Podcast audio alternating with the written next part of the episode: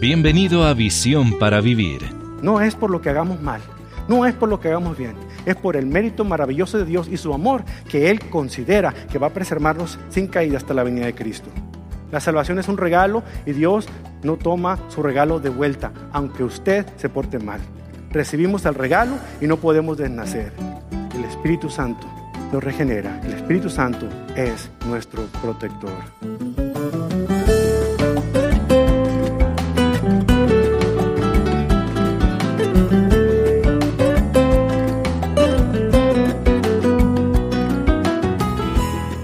Es una referencia bíblica familiar. Él se llama el Espíritu Santo. Pero ¿quién es esta persona misteriosa? ¿Y por qué se llama un espíritu? Hoy, en Visión para Vivir, el pastor Carlos A. Zazueta responde a estas y otras inquietudes con respecto al tercer miembro de la Trinidad. Aunque Él es igual en gloria con el Padre y el Hijo, el Espíritu Santo a veces se pasa por alto, se olvida o se malinterpreta en las iglesias modernas.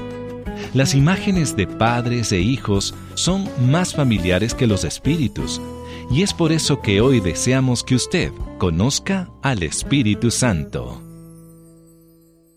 Bien, tengo una pregunta para usted, una pregunta que quiero que conteste en su interior, pero sinceramente. Piénselo. La pregunta es la siguiente. Si el Espíritu Santo fuese removido de esta iglesia, usted lo notaría. O todo seguiría normal, como ocurre cada domingo. ¿Notaría usted la diferencia? No quiero que me diga nada porque me voy a sentar aquí a llorar. Pero déjeme decirle una cosa. La respuesta a esta pregunta la dio un gran pensador, un gran pastor, A.W. Tozer, hace muchos años. Y escucha lo que él dijo. Si el Espíritu Santo fuese removido de la iglesia de hoy, escúchelo bien, el 95% de lo que hacemos seguiría realizándose de manera normal y nadie notaría la diferencia. Por el contrario, si el Espíritu Santo hubiese sido removido en la iglesia del primer siglo, el 95% de todo lo que ellos hicieron no se habría podido realizar y todos se hubieran dado cuenta de ello. Hoy en día no se necesita el Espíritu Santo para comenzar una iglesia. Necesita un buen orador, un buen cantante, una gran producción musical, sillas cómodas, aire acondicionado, luces y usted tiene una iglesia. ¿Para qué queremos al Espíritu Santo? Es triste, pero así es como un gran porcentaje de iglesias en todo el mundo, iglesias cristianas, se manejan. Al único, al último que toman en cuenta para tomar las decisiones finales es el Espíritu Santo, que ha sido colocado en la iglesia para guiar a toda verdad. Estamos por culminar una serie maravillosa que se llama ¿Cuán grande es nuestro Dios? Hablamos de los atributos de Dios Padre, Mencionamos la obra maravillosa que realizó el Hijo, el Dios Hijo, en la cruz de Calvario. Y ahora en los próximos cuatro mensajes vamos a hablar de esta tercera persona de la Trinidad. El Dios olvidado, como dicen algunos por ahí, o demasiado recordado por otros, pero por los motivos equivocados. Pero yo quiero que usted y yo nos centremos en lo que dice la bendita palabra del Señor con respecto a eso. La verdad es que en muchos círculos cristianos el Espíritu Santo, por un lado, se descuida, se olvida y se malinterpreta. Por otro lado, se le relega o se le ignora. No queremos hablar de Él porque no queremos que piensen que nosotros ya nos volvimos carismáticos. Y nos vamos al otro extremo también peligroso. Es irónico, es irónico, fíjense. El único que nos fue dado a nosotros para mantener la unidad de la iglesia, el cuerpo de Cristo, es precisamente el centro de tanta controversia entre los cristianos evangélicos. ¿Se da cuenta?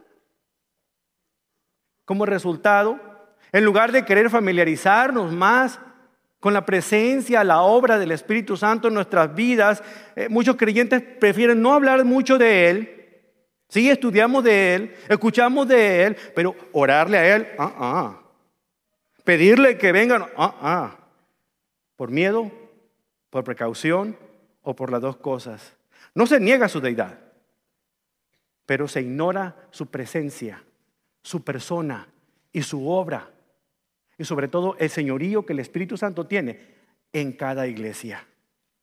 ¿Por qué digo esto? Por dos razones bien evidentes. Primero, porque muchas veces, por ignorar la presencia del Espíritu Santo, las reuniones del domingo por la mañana se vuelven nada más ni nada menos que una reunión de un club social con tinte religioso. Vamos a la iglesia no para adorar a Dios, sino para quedar bien con alguien más. Cantamos no para cantarle a Dios, sino para impresionar a los demás. Y hacemos todas las cosas únicamente para hacerlo por interés propio, pero no el interés de Dios. En segundo lugar, muchas veces en el servicio de adoración, el enfoque es en tantas cosas, pero no en Dios.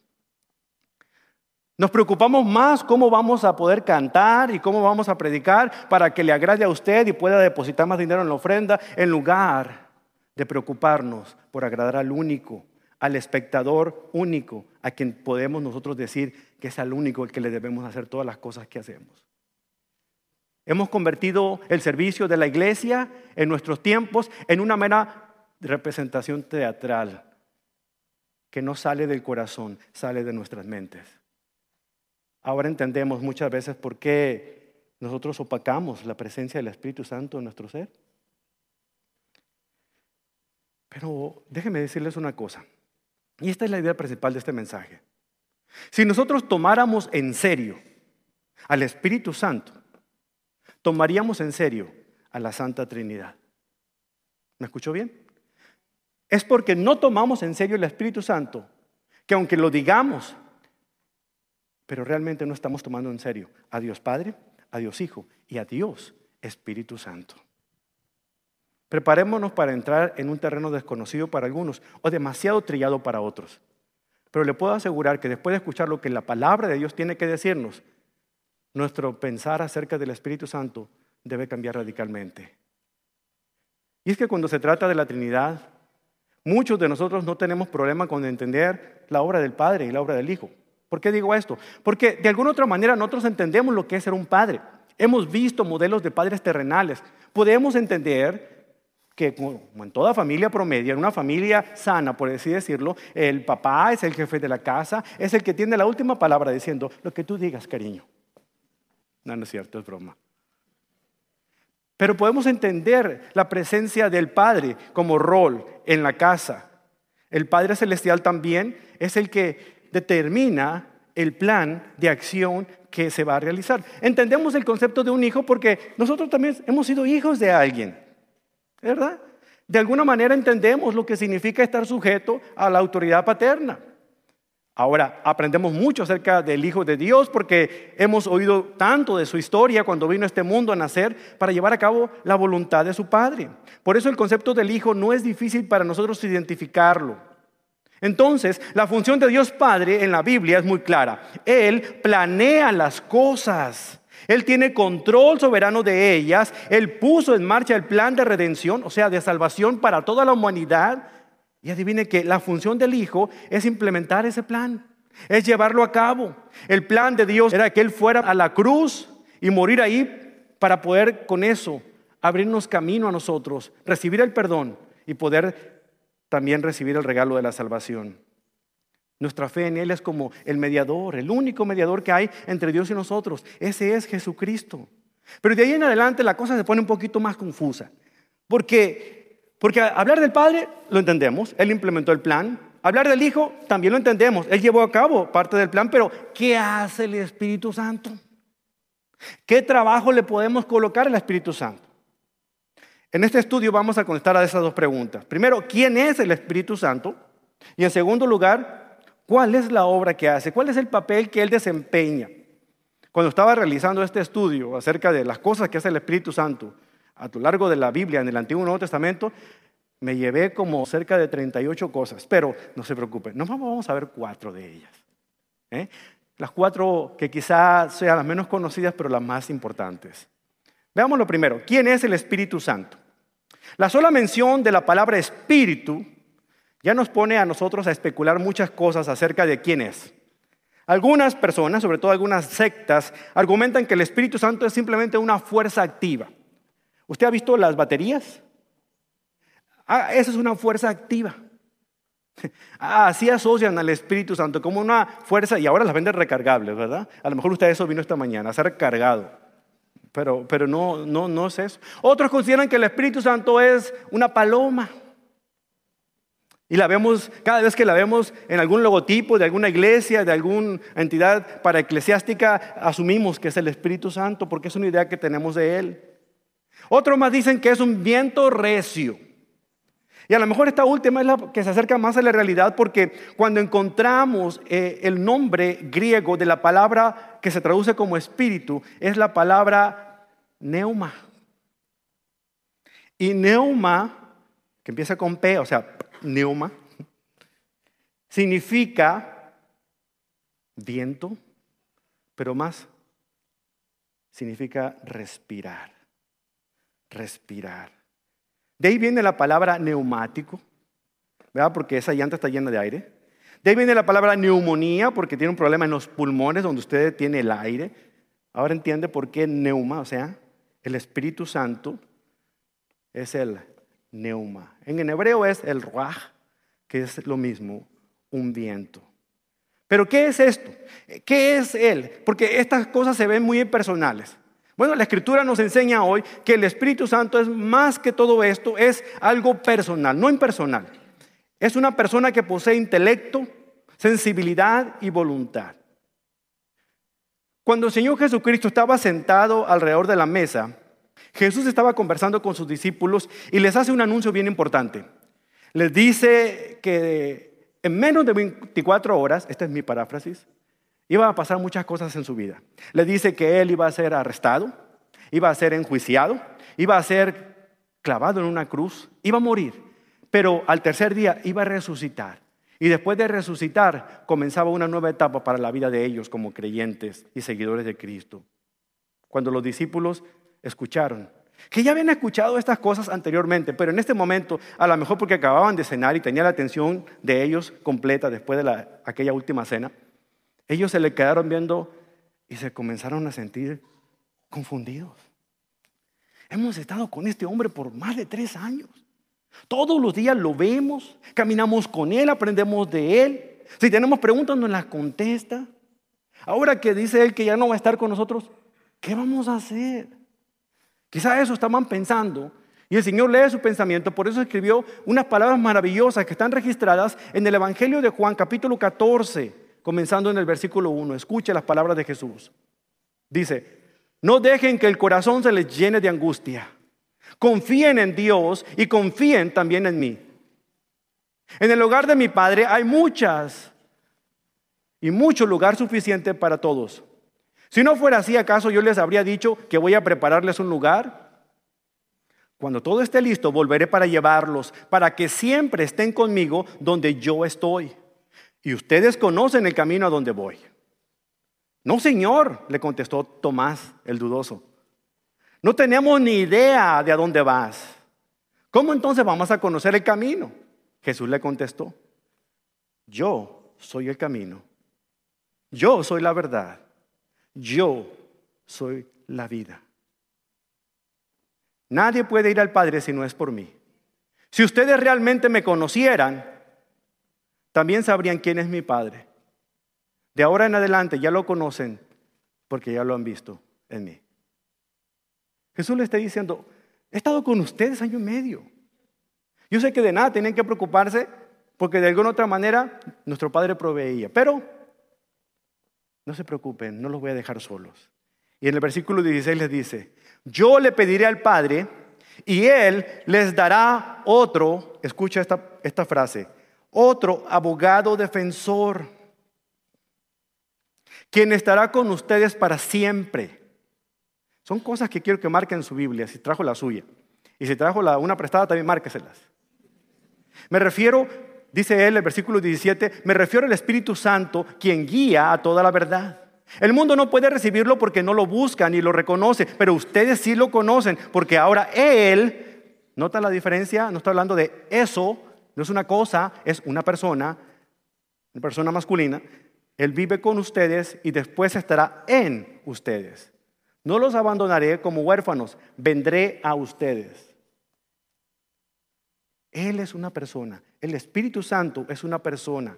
Y la diferencia es que Jesús estaba con ellos y lo hizo por tres años y medio. Pero ahora, cuando Él se, se fuera, enviaría a uno que estaría permanentemente con ellos, en ellos. Es la gran diferencia. Vea lo que dice Jesús en, más adelante en Juan 16, versículo 7. En realidad es mejor para ustedes que yo me vaya. ¿Se dan cuenta que Jesús le dijera eso a sus discípulos? O sea, para nosotros es normal porque nosotros conocemos la historia. Pero los discípulos del Señor estaban escuchando estas palabras por primera vez. Ellos no sabían que Él iba a resucitar. Le habían dicho, el Señor les había dicho que iba a pero ellos no habían visto nada. Usted y yo ya no sabemos la historia de memoria. Cada domingo de resurrección hablamos de lo mismo. ¿Verdad? Pero ellos es la primera vez que lo escuchaban. Él le dice, les conviene muchachos que yo me vaya. ¿Por qué habla el Señor de esta manera? Dice ahí en el versículo 7, es mejor para ustedes que me vaya porque si no me fuera, el abogado defensor no vendría. En cambio, si me voy, entonces se los enviaré a ustedes y cuando Él venga, convencerá al mundo de pecado y de la justicia de Dios y del juicio que viene. Cuando Él venga, o sea, Él es una persona, Él convencerá. Y no es cualquier persona, es la tercera persona de la Trinidad. Pero también aparte de ser una persona, el Espíritu Santo es una deidad, es Dios. Él es diferente al Padre, Él es diferente al Hijo, pero también es Dios. Ese es el misterio de la Trinidad. Cómo tres personas distintas pueden ser un mismo Dios es una pregunta que un día le vamos a preguntar cuando estemos delante de su presencia. Pero mientras, todo lo que podamos llegar son meras especulaciones. Lo que sabemos es que es un tres en uno, como el aceite. Son tres personas, un solo Dios. ¿Hasta ahí estamos todos? Muy bien, sigamos adelante. Hay tres características que ellos compartían por igual. No es que uno fuera más importante que el otro. El Dios Padre es el jefe, el Hijo es el subordinado y el peón es el Espíritu Santo. Los tres son coeternos, los tres son coexistentes, los tres son coiguales. Ninguno tiene rango sobre el otro. Todos son un solo Dios. El Espíritu Santo es omnisciente, 1 Corintios 2. Es omnipotente, Génesis 1.1. Es omnipresente, Salmo 139, 7. Los mismos atributos que tiene Dios Padre y tiene dos hijos, los tiene Dios Espíritu Santo. Él es una persona, Él es Dios. Ahora ya sabemos quién es. Espíritu Santo, mucho gusto. Yo soy Carlos Azueta, gusto en conocerte. Ahora, ¿a qué te dedicas?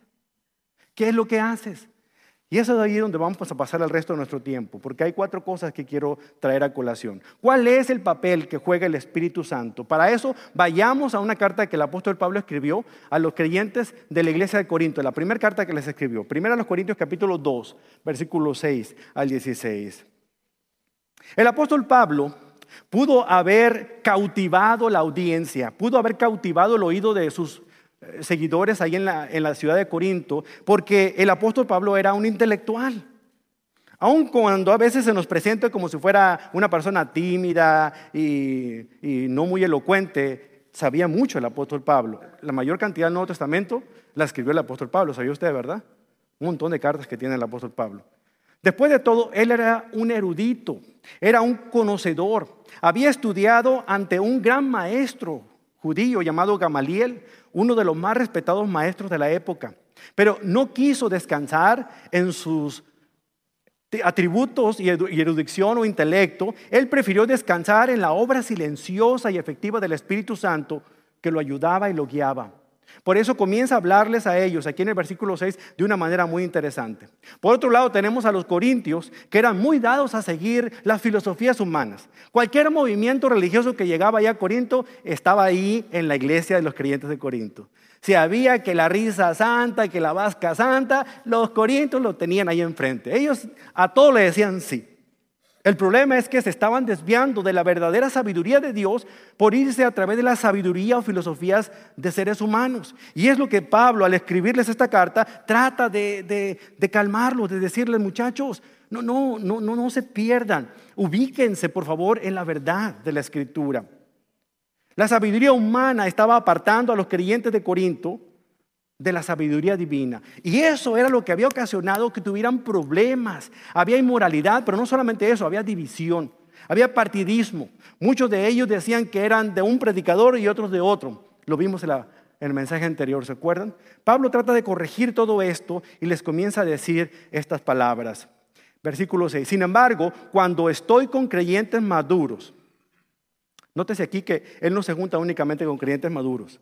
Él está hablando aquí de algo importante, dice, sí hablo con palabras de sabiduría, pero no la clase de sabiduría que pertenece a este mundo o a los gobernantes de este mundo, quienes pronto son olvidados. Mire, présteme atención. Es imposible para una criatura menor, de menor categoría, lograr entender a una criatura más avanzada. Voy a ponerle un ejemplo. Una pulga, para poder que la pulga entienda a un perro, tiene que ser al menos tan avanzado como un perro. Para que un perro pueda entender a un ser humano, tiene al menos que ser tan avanzado como un ser humano. ¿Estamos de acuerdo? Para que un ser humano pueda entender a Dios, tiene al menos que ser tan avanzado como Dios. O sea, Pablo lo que está diciendo aquí es imposible que con tu propia conciencia y razonamiento humano y tácticas humanas tú puedas comprender quién es Dios. Porque los pensamientos de Dios no son nuestros pensamientos, ni sus caminos, dice el profeta, son nuestros caminos. El ser humano podría imaginarse cómo era Dios, o tener una idea de quién era Dios, o tal vez podría tener una opinión de creer o no creer en la existencia de Dios. Pero lo que el hombre opine es irrelevante, porque nunca podrá hacer otra cosa más que sacar puras conjeturas, porque nunca podrá saber exactamente cuál es la sabiduría de Dios. Con los recursos con los que cuenta la criatura, jamás podrá entender cómo es su creador. Esto parece ser el argumento de Pablo aquí, comenzando en el versículo 6 y terminando en el 9. Dice, no, dice, la sabiduría de la que hablamos es el misterio de Dios. Y ese misterio de Dios, la palabra misterio, misterión, era algo que estaba oculto. Por mucho tiempo estaba oculto el plan de salvación para muchas personas, pero aquí estaba siendo revelado para todos ellos. El misterio de Dios, su plan, que antes estaba escondido, aunque Él lo hizo para nuestra gloria final, aún antes de que comenzara el mundo. Pero los gobernantes de este mundo no lo entendieron. Si lo hubieran hecho, no hubieran crucificado a nuestro glorioso Señor. A eso se referían las escrituras cuando dicen, ningún ojo ha visto, ningún oído ha escuchado, ninguna mente ha imaginado lo que Dios tiene preparado para quienes lo aman. Pablo está citando las palabras de Isaías 64, 5 e Isaías 65, 17. Con frecuencia sacamos estas palabras fuera de contexto y lo aplicamos mal para referirnos al cielo. Y no es al cielo. Pablo aquí está diciendo que estas palabras son la sabiduría de Dios, la que ha preparado para los creyentes que han madurado espiritualmente. Y eso es un reto para ustedes que son creyentes enanitos, que todavía se quedan tomando leche, para que crezcan y conozcan más del Señor y ustedes no se queden enanos espiritualmente. Es un reto porque estas verdades están reservadas para aquellos que han madurado. El misterio de Dios, su plan que antes estaba escondido, esa es la oferta de salvación.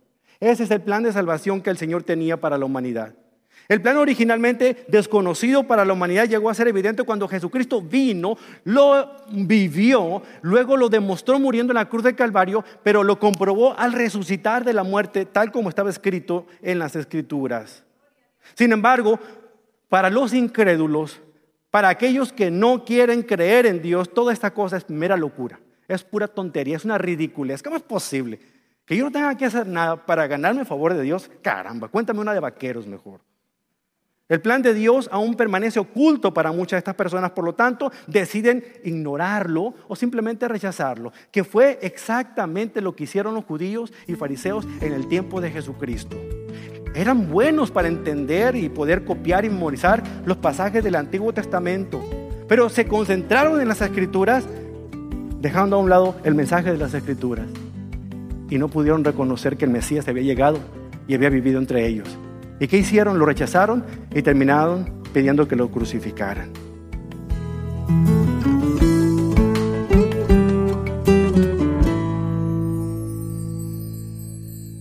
El mensaje de hoy del pastor Carlos Azazueta se titula Conozca al Espíritu Santo. Y usted está en sintonía con Visión para Vivir. Se compartió muchos detalles en este mensaje. Así que si usted quiere repasar con más tiempo y tomar notas, lo puede volver a escuchar en nuestra aplicación móvil o en nuestro sitio web visionparavivir.org. Hebreos 6:19 dice que la esperanza es un ancla firme y confiable para el alma.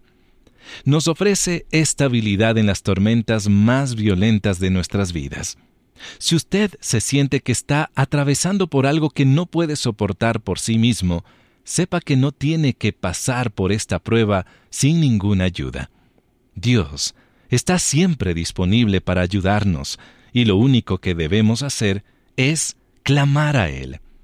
Así que en el más reciente librito de nuestro querido pastor Charles Swindoll, titulado La Esperanza, espere grandes cosas de Dios, él nos ayuda a ver la esperanza a través de los ojos de una pareja muy conocida en la Biblia. Descubra aquello que encontró acerca de Dios y la esperanza que Él ofrece al donar al ministerio durante este mes. Y en agradecimiento le haremos llegar este nuevo recurso del pastor Swindol. Envíe su donación a esta dirección. Visión para vivir. P. O. Box 1817 Frisco, Texas 75034. O también nos puede llamar al 469-535-8433 y una de nuestras representantes le podrá asistir con su donación y le hará llegar este librito del pastor Swindol. De igual manera, siempre puede visitar Visión y donar a través de esta plataforma a cualquier hora del día y adquirir este recurso en formato digital.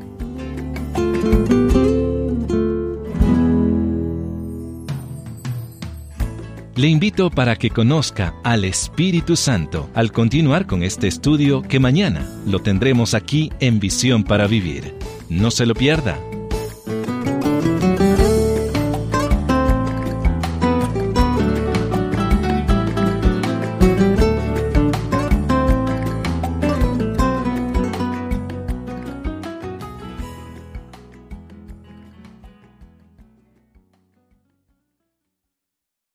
El mensaje anterior, Conozca al Espíritu Santo.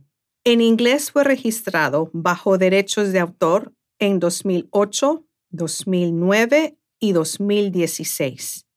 Y la grabación sonora fue registrada bajo derechos de autor en 2016 por Charles R. Swindoll, Inc. La adaptación al español fue registrada bajo derechos de autor en 2017 y la grabación sonora fue registrada bajo derechos de autor en 2024 por Charles R. Swindoll Inc. y Ministerios Insight for Living. Todos los derechos están reservados al nivel mundial. La duplicación de material con derechos de autor para su uso comercial está estrictamente prohibida.